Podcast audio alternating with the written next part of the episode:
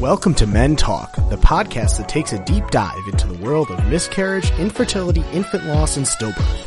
Hosted by Daniel Landau, founder of menshelpline.org, we'll be sitting down every week with real guys to discuss their stories, struggles, and triumphs. So grab a drink, sit tight, and let's talk.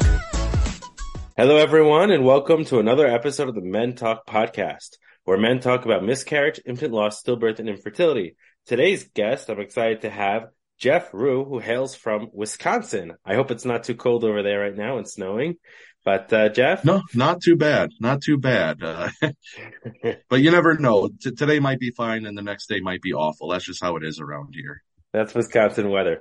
Anyways, feel free to introduce yourself, share a little bit about your story, your journey, and uh, we'll go from there. The floor is yours. All right. Well, thank you so much for having me. Um, as you mentioned earlier, my name is Geof. Um, I've been married for almost 10 years now. My wife and I, we got married two weeks after we graduated from college. Um, and, uh, she's been absolutely wonderful. We are the parents of two, uh, crazy, chaotic boys and, uh, with a third on the way. Um, we just told our two little boys that, uh, they're that their baby sibling is going to be another boy. So, uh, lots of crazy boys running around the house. Um, we uh, have had two miscarriages, uh, one, uh, natural miscarriage and then another one, uh, last spring was an ectopic. Um, so that was really tough, but, um, uh, we have gone through these highs and lows together of, uh, you know, having successful pregnancies and then pregnancies that are taken away from us. Um, and uh, we've had each other. We've had wonderful support from uh, family and friends. Uh, of course, I, am a pastor, so uh, of course our faith has been a, a, tremendous help for us getting through these miscarriages. But um, um, so that's that's kind of our journey in a nutshell. Um, I don't know. I'm really not all that fascinating of a person. So well, it's interesting you mentioned faith because I know a lot of times faith doesn't actually come up in conversation because people don't necessarily like talk about their faith or how it affects things. Like I know a lot of couples and guys don't like necessarily going to therapy. And one therapist I was just talking to actually said, you know, in her sessions that people don't talk about faith. So I'm I'm curious to to hear on your journey how faith played a role. Like did being spiritual help you in thinking, you know, hey, hopefully the next one will have will have a child. Like how how, how did faith play out? Being a pastor, were you rethinking your religion after the first miscarriage and then the ectopic pregnancy? Like, what was going through your mind?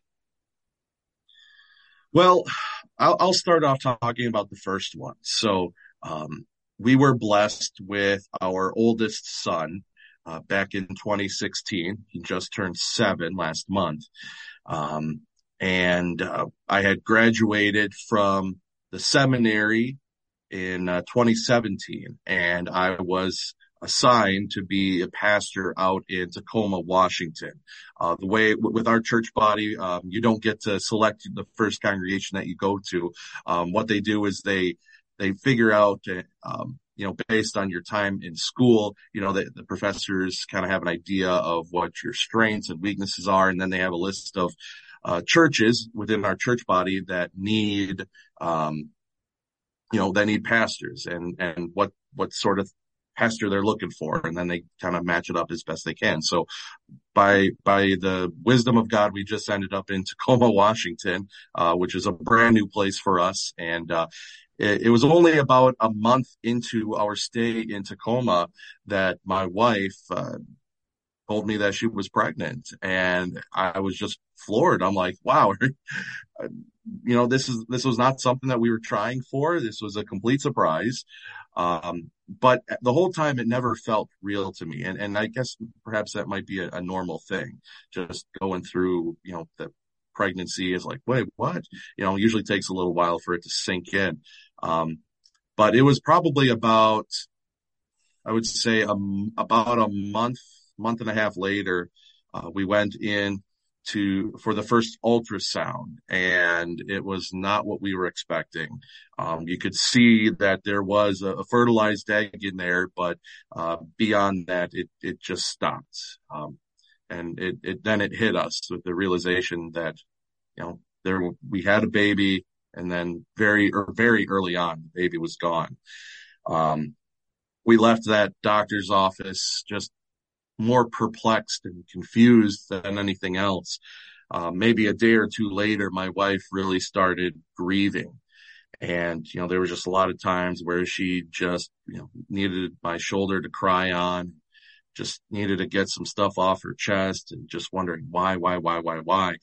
Um, and I felt awful for her, but I also felt awful because I don't know, it, it, it just, it never felt real to me to begin with. And so I didn't feel all that bad. I, you know, like I felt like I should feel bad, but why am I having such a hard time feeling bad? You know, I'll be there for my wife, but why am I not grieving the way she is? And granted, I, I've never been much of a crier to begin with. My wife probably can count on one hand the times that she has seen me cry in our almost 10 years of marriage. Um, but still, I, I wasn't, I wasn't very shaken by the news and I was just kind of going about my normal life. And, and I, I, don't know if it was just because I was still so overwhelmed with the fact that I was a brand new pastor in a brand new city, a brand new state, brand new part of the country, um, because I lived in the Midwest most of my life. And I don't know if it was just me being overwhelmed by all the newness of everything. And so it just didn't really hit me. Uh, but it did hit me a little over a year later. Um, that following well, it was about a year and a couple months afterwards. So we had the, the miscarriage in the fall of 2017. And it wasn't until the Christmas of 2018 when my wife was pregnant with our second child, um, that it hit me just out of the blue.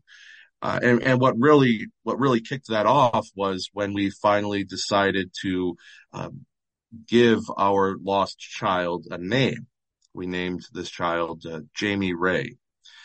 And I kid you not, the moment that we gave that child a name, bam, it hit me. You know, not with tears, but like, like I felt it inside me, just like, whoa, we lost a child. And it was, it, it shook me to my core. And, um, and there were a few moments where I, where I teared up, uh, but I, I was not sobbing or anything. But man, I, I felt just devastated. And, and, finally, after a year and two months, um, it was just that moment, naming that child, that all of a sudden, then it felt real. And I almost kind of wonder, maybe I should have done that a lot sooner. Um, because yeah, I maybe I would have, right. Yeah. Maybe I should have done that a lot sooner. Then maybe I would have been able to, to comfort my wife more. Uh, you know, maybe we could have mourned together, um, because it, the, the tough thing was that we felt so emotionally disconnected that whole time because she was going through just, you know, grieving and just felt awful and, and sad and questioning why, why, why, why, why. Um, but what, what did help us get through that was um, the, the pastor that I was working with, he had been at that congregation for about 30 years at that point, And, um, you know, he had told me that he and his wife had also gone through a miscarriage. And so just having that, you know, a, a coworker who, who's been there, done that, and he and his wife were, were incredibly helpful and supportive. Um, what what was really tough was uh, the rest of our family was in the Midwest. Every single one of them.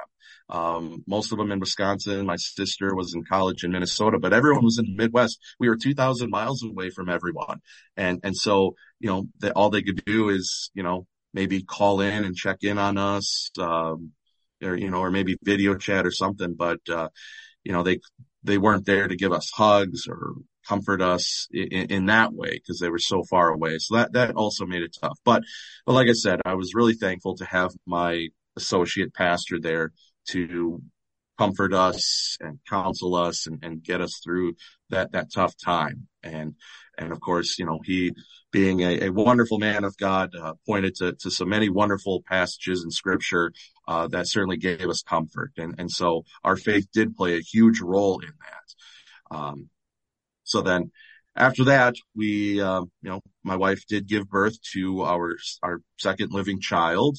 Um, his birthday's tomorrow. He'll, he'll, he'll turn four. And uh, not long after, Yeah, yeah.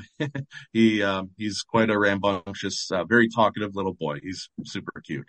But anyway, um, in the spring of uh, well, actually, it was it was the summer of 2019. I actually took a call to a different congregation, the one that I'm at right now in a little town in Wisconsin. Um, and so yeah, we've been here now for let's see, over three and a half years. Um, and nothing happened. I mean, we were, uh, we had actually decided during the COVID shutdown, you know, uh, during the spring of 2020, uh, that we had wanted, we wanted another kid. Um, I don't know if that was something that was just brought about that something that we had wanted for a long time, or if this was just brought about like, oh, you know, we're going stir crazy, stuck inside. You know, we need something to spice up our lives. Let's have another kid. I don't know. Um, but up to that point, we had never had trouble conceiving.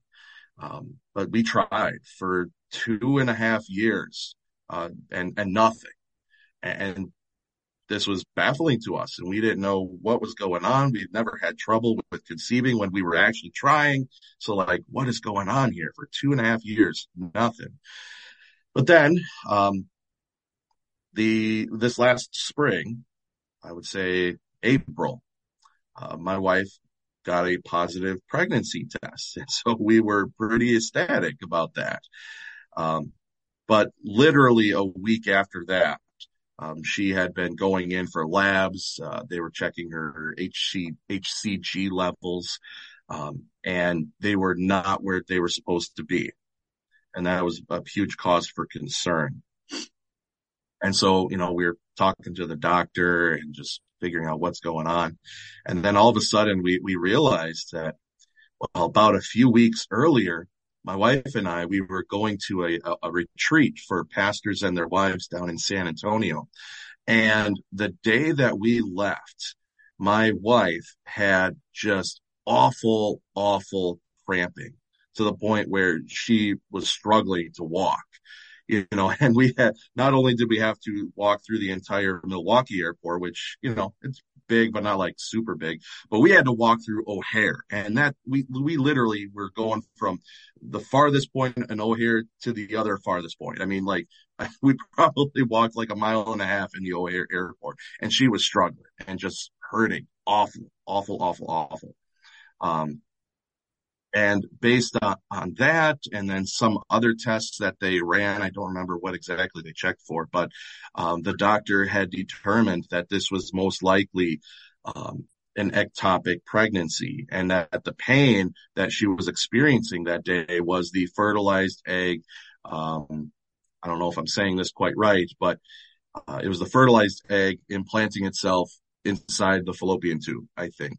Um, and if we would if we if we did nothing, um, you know, then well, I mean, we know that the baby that was there, uh, no matter what, because it was already in the spot that it was, that baby's not going to make it no matter what. But if we did nothing, then my wife's life also was in danger. So um, I remember the day that we had to go in, and she had received. Um, I don't remember what kind of shot it was, but uh, basically, you know, that would, it terminated the pregnancy because, I mean, the baby wasn't going to make it no matter what. And this was to preserve, um, my, my wife to keep her safe. Um, and so, you know, we sat in that doctor's office for a couple hours and, you know, it, that, that was tough. And at least, at least with that one, you know, we went through that together and, and we grieved that one together. But what made that day especially difficult uh, was, yes, I mean, the, the, event in and of itself, having to, to terminate that ectopic pregnancy, I mean, that that's devastating enough. But I kid you not, we left the doctor's office, we pull into our driveway, and I had to leave my wife right away. Why? Because I had a funeral scheduled that same day. So, you know, I have to, you know, put aside my feelings and my emotional needs to comfort this family that, you know, had already scheduled this funeral, you know, like two weeks before or whatever. Um, and, and I have to do my job. I have to put on my pastor's hat. um, and, and, comfort a family that is mourning the loss of a loved one. Um, and that was really, really tough because I'm like, well, I don't want to do this. I'm the one who experienced the loss. Now I need to be comforted, but I, there's nothing I can do. I, I have to, I have to do my job and I have to comfort this family as they mourn a loss. And I was, as I was preaching that, that funeral sermon, I, I was really preaching it not only to that audience, but I was also preaching it to myself. Um, and, and, really comforting myself just with the, the, the, the promises that, that God tells us in his word, um, that, that he loves his children, um, that he does not forsake his children and that through faith in Christ, uh, those who die in Christ will live again forever in heaven. Um, so I was really preaching that sermon to myself and, and it, it meant so much more to me. But then after that, um, I started to become very angry, um, angry at God and just asking him, why would he do this? You know, we've been trying for two and a half years and he gives us a glimmer of hope only for literally a week later to snatch it away. Why would he do such a thing? And I felt like such a hypocrite for the next month or so, pre, you know, standing in front of my church, pre, you know, standing in that pulpit and preaching about a God who, who loves us and cares for us and I just felt like I was being a total hypocrite because I didn't feel that God loved us. I didn't feel that, um, you know, I, I thought that he was mean and vindictive and why would he do this to us? You know, just, just cruel and mean. Um, I, I, like I said, I felt like a total hypocrite, um, standing in that pulpit and preaching, but, um, what, what really helped during that time was just having a group of people come and comfort us um, in in this congregation that I serve now. Um, because we were not going to keep this news secret. You know, we wanted people to know, you know, we're going through a tough time right now and we need your prayers. And then just out of the woodworks, I mean, you know, just probably a quarter of my congregation came up and said, Pastor, I am so sorry. I know what you've been through because we've been there too. And it's just like, holy cow, this, you know, miscarriages are, are more of a thing than we realize. And, and maybe that's because people don't want to talk about it as much. I, I don't know. But, but like I said, just like uh, probably a quarter of, of the people that I see on a regular basis said, yeah, we've been there too. We know what that feels like. It's just like, wow, this, you know, I think we need to be more open about this. This is a real thing and this is a real loss that people go through. And yeah, sure, we don't have, you know, funerals for, for babies that die in the womb. You know, we don't do things like that typically, but it's still a loss and it's a real loss and, and the, the pain and the, the hurt, uh, is very real. And so I think we do need to talk about it more than, than we do. Um, but I would, I would say that one, there was one pastor in particular who reached out to me and I'm going to try to find this message real quick. Um, well, I'll, I'll, summarize it, I guess. Um, there was a pastor that I knew out in Washington, not, not the associate pastor that I worked with, but, um, but a different one that I had known from my time out there. And he had shared with me a, a letter that he wrote, um, because he also had gone through a miscarriage and I guess they were a little farther along in that pregnancy, but he just wrote, he just wrote an amazing, comforting letter, just reassuring us that, you know, even though, you know, you never met your baby, um, you know, here are some wonderful things in God's word to comfort you. And, and to summarize, he basically told me things along this line, you know, you, you know, you guys are, are believers. Uh, we know that babies can, can hear inside the womb. That's scientifically proven. Um, you look in the Bible, there was a baby named John. He, he, went on to be known as John the Baptist. He leapt inside his mother's womb when he heard about the news of Jesus. So, um, you know, babies, they can hear and it's very possible that babies have faith. Jesus himself loves little children. Jesus said, let the little children come to me and do not hinder them for the kingdom of God belongs to such as these. Um, Jesus loves little children. He wants little children in heaven. Uh, the promises that, that God attaches in baptism are applied to little children as well. Um, and so he said, there, there's no doubt in my mind that, that your little one is in heaven. And, and so that, that kind of changed things for me from being, you know, angry at God for taking away this little one that we've been trying two and a half, two and a half years to get to realizing, you know what? God had something better planned. Um, I don't know. Maybe there was going to be something horrific that, you know, this baby was going to experience, or maybe, you know, the, the baby was going to, I mean, who knows? I, I don't know. Um, perhaps God was sparing this child from something catastrophic in its life. And so it, it, instead of letting this child go through that, maybe he, he took this child to himself. And now this, this child, along with our first one that we lost, they are enjoying perfect paradise with Jesus now. And, and so that brought a lot of comfort. Yes, there was absolutely anger at first. I was angry at God and, and I felt like I didn't want to do my job anymore. I felt like I wanted to walk away, but then, um, God does absolutely incredible things. And, and he said, you know, through his word and, and through, uh, fellow Christians, he said, no, everything's okay. Um, you know, I, I, I do this for a good reason. Um, you know, one of my favorite Bible passages is Romans 8:28, which says, "And we know that in all things God works for the good of those who love him." And I, and I find a lot of comfort in that passage because I, I know I love God. I mean, I'm a pastor for crying out loud. I love God and, and, I know that, that Jesus is my savior. And for somehow, some way, um, this, this, this is, be- this is a better plan. I, I don't know how. I, I'll, I may never understand why on this side of heaven, but just because I don't understand something, that doesn't mean that it's not true. You know, kind of like I, I explained to my younger child, you know, you have to hold my hand when we cross this busy street. And he doesn't want to.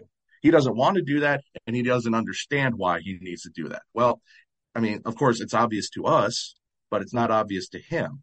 But just because he doesn't get it doesn't mean that the fact is, uh, isn't true. Holding my hand across the street is a good thing for him. Well, God had a plan a different plan for the two children that we lost. I may not understand it. And, you know, sometimes I don't want to understand it. Sometimes I'm still very selfish. I'm like, man, you know what? Uh, we, we could have, you know, instead of two, you know, living children and then one on the way, we could have four with five, with the fifth one on the way. But, but, you know, God must have had a, a better plan and, uh, I may not understand it. I may never understand it, but just because I don't get it doesn't mean that it's not better. So, um, all of those things combined um, were a great help for us. And so, yes, our faith in God and knowing what God's word says did get us through those tough times. Doesn't mean that we don't grieve anymore. It doesn't mean that we're we're not sad anymore. Of course, there are still times when we grieve. You know, those dates where you know we find out that you know we lost babies. You know, we, we know those dates. Um, is October October 3rd for the first one, and then uh, um, May 17th for the second one. You know, and we have those dates um, hanging up on on the wall in our house because we want to remember these children that we lost. They're still part of our family and we're very open with our boys. We talk about them all the time. Um, and they, they pray for, for their, their siblings, uh, the siblings that they never met. And it's, that's really cute. Um, and yeah, we're, we're still sad and, and we still, you know, may, wish that maybe things were a little different, but, um, in the end, our faith did get us through that. And I, I, would say without our faith, I'm, I'm not sure how I personally would have handled it. Probably a lot worse than, than I did. Wow. That's quite, quite the story. And it's definitely interesting to say like how much faith really did play a role in your role, especially as a pastor. I mean, I can't imagine officiating a, a, a funeral for someone else when I just lost a child. I mean, that must have been really, really tough, but it's really incredible how it gave you that notion for yourself, uh, you know, that, that spiritual journey.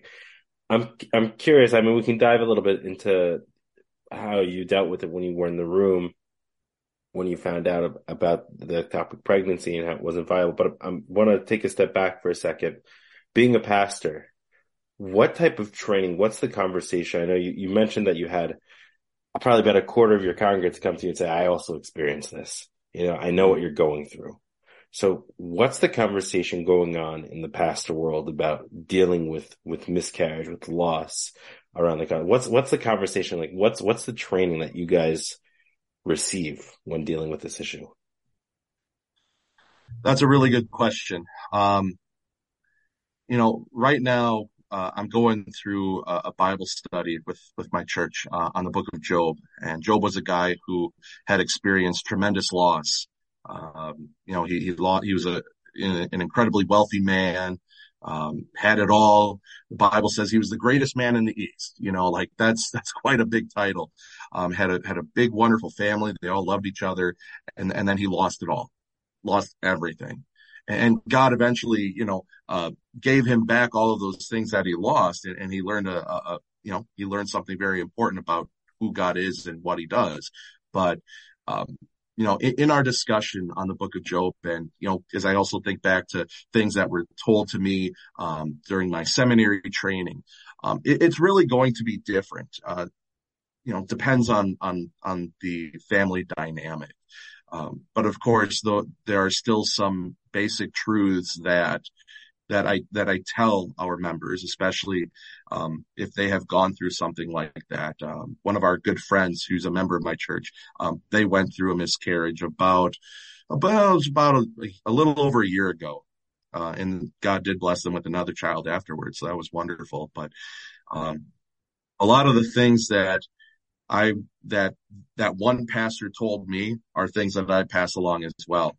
And sometimes when you uh, when you're dealing with a family who has experienced loss, um, you know, you you worry so much about, you know, what am I going to say? What am I going to do? Things like that. Um, but you know, sometimes the best thing that you could do isn't something that you say, but rather the best thing that you could do is to simply mourn with them and, and, and hug them.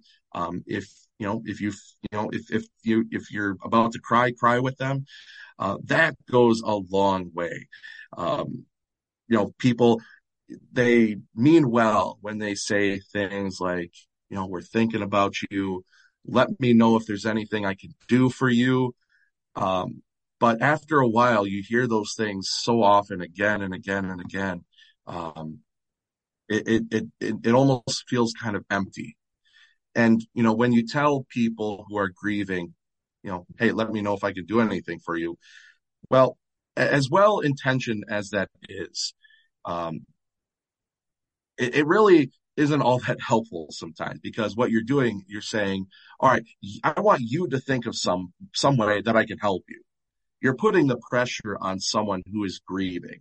Um, that that's not going to work out too well, and nor is it taken very kindly a lot of the times. So, um, one thing that, like I said, a pastor told me is sometimes the best thing that you could do is just grieve with them, hug them, cry with them. Um, and then of course you, you know, we're, we're trained to, to know God's word. And so, you know, there are many different Bible passages that we go to. I quoted one earlier, Romans 8, 28. We know that in all things, God works for the good of those who love him. Um, you know, Jesus, when he, he says in, um, in, uh, John chapter 12 or 14, I don't remember, but I think it's John 14. Yeah. John 14, where Jesus says, I am the resurrection and the life. The one who believes in me will live, even though they die. And whoever lives and believes in me will never die. Um, so those are words of, of resurrection, comfort that where we are reminded that for those who have faith in Christ, death is not the end, but rather it's a beautiful new beginning because that person is now experiencing uh, perfect paradise. Um, and there will come a day when the body will rise and, and will, will fully enjoy the, the eternal glory that Jesus has prepared for them. So, um, those are just some of the things that I, that we've been told and some of the things that, that we do as pastors. And again, it really depends on, you know, who the family that's grieving, what you think they need to hear. Um, and each pastor is going to do their own thing. Um, but it does ultimately come back to, okay, what does God's word say that, that comforts hearts? And, and, there, there are so many wonderful ways in which God comforts us in his word. And so then we go and we share that same comfort that we have received to other people. So it really comes back to that open communication, knowing what to say, when to say, how to how to console someone through it. Mm-hmm. It's not like you could just say, "Hey, I'm sorry for your loss," because oftentimes what happens is not necessarily in the in the pastor world or or any religion for that matter. People don't know what to say and how to react. Like yeah. I, I can remember times like, oh yeah, I'm sorry, but you know, you're strong, move on. People just don't know yeah. what, to, what to say. Right. And, and, and, perhaps you, you probably have heard this. Maybe people have, have told you or, or other guests have told you that, that one of, one of the, as well intentioned as it is, it's, it, it's very hurtful. Uh, when people say, I'm so sorry. Um, but you know, uh, at, at least, at, at, least, you know, um, you're still young and you can try again. Like, that's the worst. Well, well, you don't know that. you really don't. Again, you know, and, and again, it's well intentioned, but people kind of freak out about, you know, how do, what do I say to someone who is grieving? And I, I know of a, a, member of our church, um, our, our oldest member. She's a hundred years old. Wow. Um, and, and something that, yeah, she's a hundred years old and rides a bike. I mean, she is one kick butt lady, let me tell you. But anyway, she, she came to me and, and she told me uh, about, um, situation where someone in her family, I think may it may have been um, a uh, you know maybe her her granddaughter-in-law, something like that, um, had lost her mother and and she didn't know what to say, and so she just didn't say anything for two years. And then you know, now she feels the need. She's like, I feel awful about this. This is something I've been holding on to uh, for two years, and I've been so worried. And now, now it's gotten to the point where, like I said, it's two years, and you know, I, I don't know if there's anything I can say at this point. Um, and I, I, I, assured her, you, can, you can. And and one of the best things that you can do is, is to pray with that individual. Um, there's absolutely nothing better than you that you can do than to to to put someone who is hurting into the hands of God Almighty, who can do all things. Um, you know, some people may see it as a cop out, but it's not. Um, because there's only so much that we as humans can do, but there's no limit to what God can do. And so, like I said, one of the best things you can do is pray for that individual and not only say that you're going to pray for them, but then actually do it. Because sometimes, I, and I, have been guilty of this too from time to time where I say, Oh yeah, I'll pray for you. And then I don't follow up with that. Um, and so I kind of have, I've kind of shifted my, um, repertoire, if you will, instead of saying, Oh yeah, I'll pray for you and then hope I'll do it later. I said, let's just do it right now. You know, let, let's pray right now and, and let's go to God and ask for his comfort and peace and pray that God gives it to you. And it does make a big difference what would be a couple minutes left before this expires? Um, uh, two two questions here. One, what would be your message to all the guys struggling with this? Like your, your take home message of prayer. Like what would that your blessing be to all those listeners? That's number one. Number two is what can we do to change this conversation to teach people, you know, what to say, what not to say, and how how would you change that education? About that so people do know what to say and how to respond? Yeah. Yeah, that two really good questions. So let, the first one, what, what would I say as a pastor to, to guys who are hurting? Um, you know, my heart goes out to, to all, everybody who has gone through this, you know, having gone through it twice. It's devastating. It's heartbreaking. Um, and it's not something that, it was ever meant to be. Unfortunately, we, we live in an evil world and, and, and so we deal with the consequences of living in an evil world. Um, you know, God does not enjoy or take pleasure in the death of anybody. Um, his will is that everyone would, would turn to him and, and live. Um, and so I, I don't want anyone ever thinking that, you know, that that if you go through this, oh, you know, this is God punishing me for something that I've done. Um, you know, he, he's being mean to me. He's being a vindictive, cruel God. That's not the case. God never intended anyone to die, whether they be a hundred years old or a week old in utero. God has never, when he created this world, he never intended that anyone would die.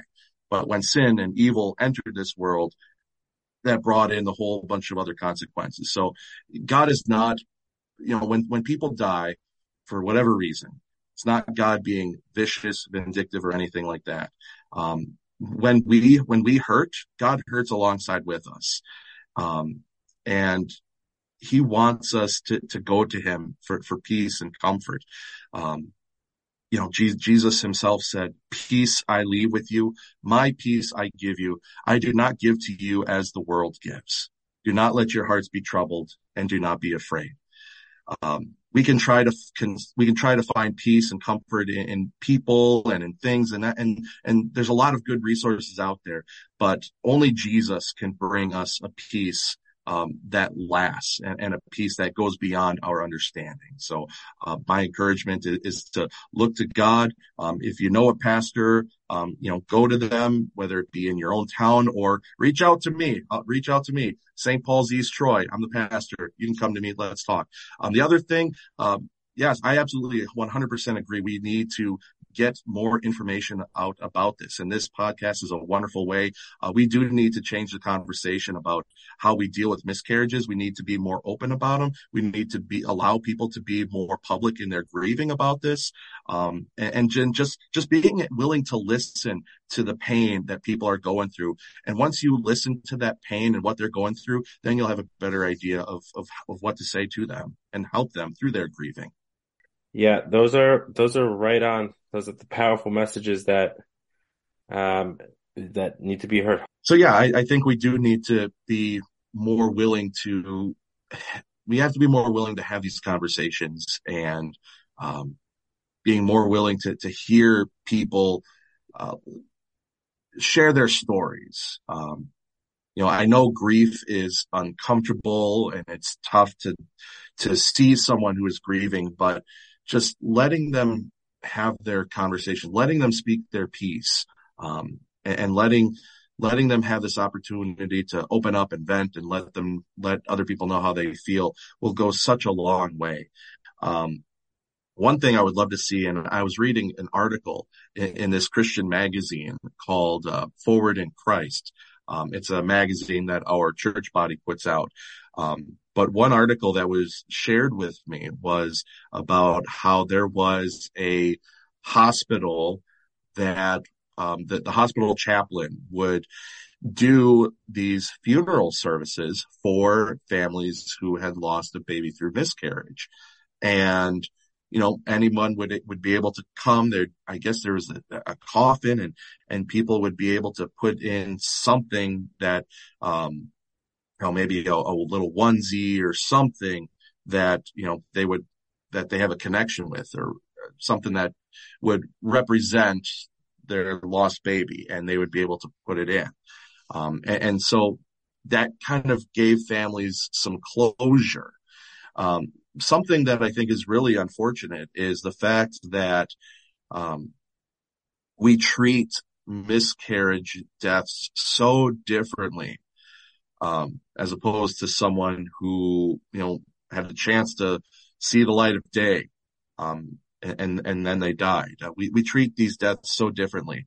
With miscarriages, they, they happen and then we just move on. No funeral, no nothing. It, it just happens and then you move on with life.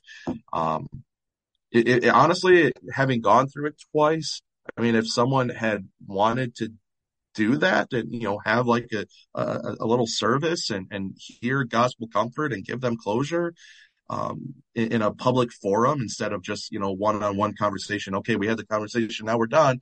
No, like if someone really wanted to do that, I'd be open to that. And maybe other pastors, um, you know, other uh, faith leaders, maybe that's something that they might want to consider to help families have that closure. Um, you know, and yeah, it's, it'll, it's going to take a huge, uh, you know, leap of confidence because this isn't really something that's typically done, but, um, it would first off bring, it would bring more awareness to the situation, but then it's also going to help families have closure.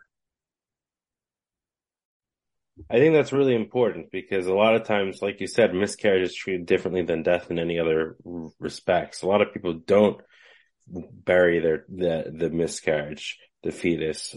A lot of people don't even remember about it or, or do memorial services. I think to help men grieve and families grieve, I think that is definitely something important, especially a lot of times at the hospitals, right? That they'll they'll bury it or I don't know what they do, and you don't even know where that where that loved one is. You have no idea Right. what cemetery they're they're at or where they're at Right. Or even Yeah. what caused it. I mean, there definitely has to be some type of open transparency, I think, with the hospitals and the funeral mm-hmm. directors and and the pastors and any really any chaplain. So this way this doesn't happen. People need this if they that's what Yeah. they so desire. Because it's not something that that should go over one's head and and people need the time to grieve. I think even there needs to be legislation that's passed to say, hey, wait a second, you had a miscarriage, you're entitled to just as much paid family leave for a miscarriage that you are for when you have a child. I mean, there's got to be some. The conversation has to happen, and even even the, cl- the clinicians' point point of view. If you go to if you go for an ultrasound, and you all of a sudden find out that there's no ultrasound, there has to be something, some type of training that that that the clinicians have to know what to say and how to respond. No one ever asks the guy, "How do you feel about that? How are you doing?" The focus is always on women. I think this conversation needs to to shift more towards the family and the unit and even if you have kids, like the conversation with the kids and openness, like we're going through this, like as a family, we're we're gonna we're gonna grieve, we're gonna get through there. Like it's very tough. Yeah, I, I, I really appreciate what you said about um, having that bereavement leave.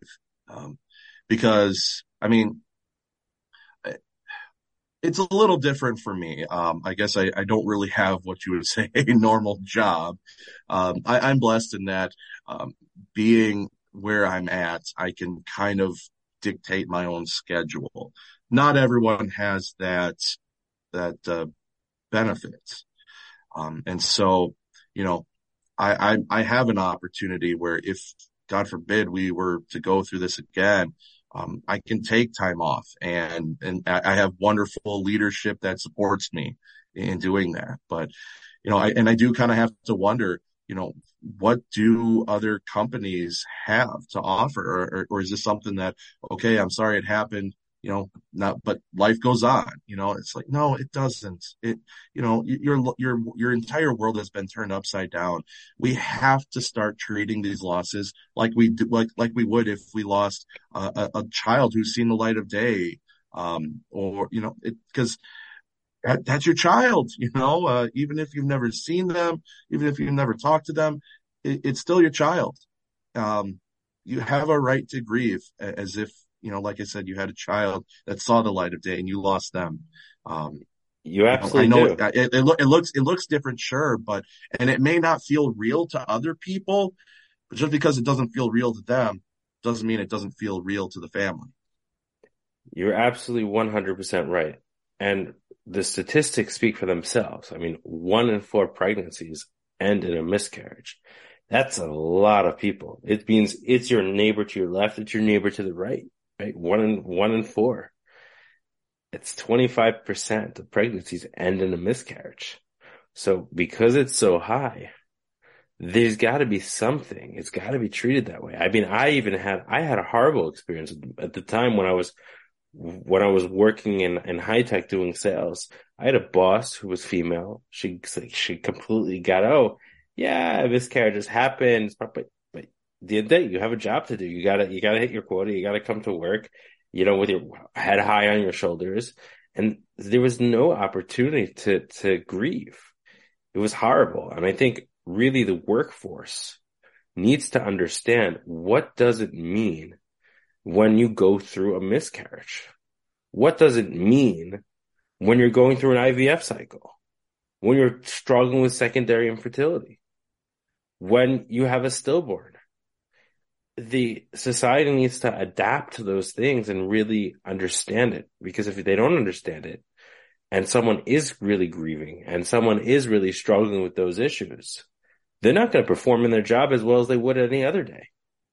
So if the workforce doesn't get them, we have a serious problem on our hands. Yep, I agree 100%. And I'm glad that you're able to have open conversations with, with, with your congregants because it is so common and it is so really real and it's so important. It's not something that, that can be taken for granted. You know, I think one day hey, wait a second, I'm pregnant now, and the next day I'm not. This is every day, every waking day is a miracle. No matter you wake up the next, it, it, it, it's literally a miracle. You never know what can happen in an instant. So I think right. Even we need to look at the world. We need to look at with, with perspective and say, let's live in the day, take this pregnancy one step at a time, hope that it's going to be a good day, cherish that moment. Okay. There's a heartbeat. Cherish it as much as possible. Cherish mm-hmm. those moments because it could be gone. That's why we say pregnancy is so hard. But at the same time, it's phenomenal at the end at, at the end of the day. I mean, I really think guys should not lose hope. If you do have a miscarriage, yeah. you're normal. It's normal. Mm-hmm. And it's okay to cry. It's okay to grieve. It's okay to be upset. It's okay to, to look at your religion. It's okay. Just talk about it. Because if you don't talk about it, you will break down. I've heard too many stories of men turning to drugs, turning to alcohol, getting divorced, turning to porn, getting all these crazy addictions because of a miscarriage, because they didn't have the resources at hand. They let it boil up in their head. So guys, please, please, please, if you are going through this, talk to someone, talk to a friend, go on a hike if you're interested in walking or playing sports or basketball, whatever, whatever your interest is find someone that you can talk to who can help you get through it. And it doesn't necessarily have to be a therapist. It can be, you know, your best friend. It could be your neighbor. It could be your pastor. It could be a rabbi. It doesn't matter who it is. Be open about it. Talk to your spouse. You will get through it. You will be strong. You are not alone.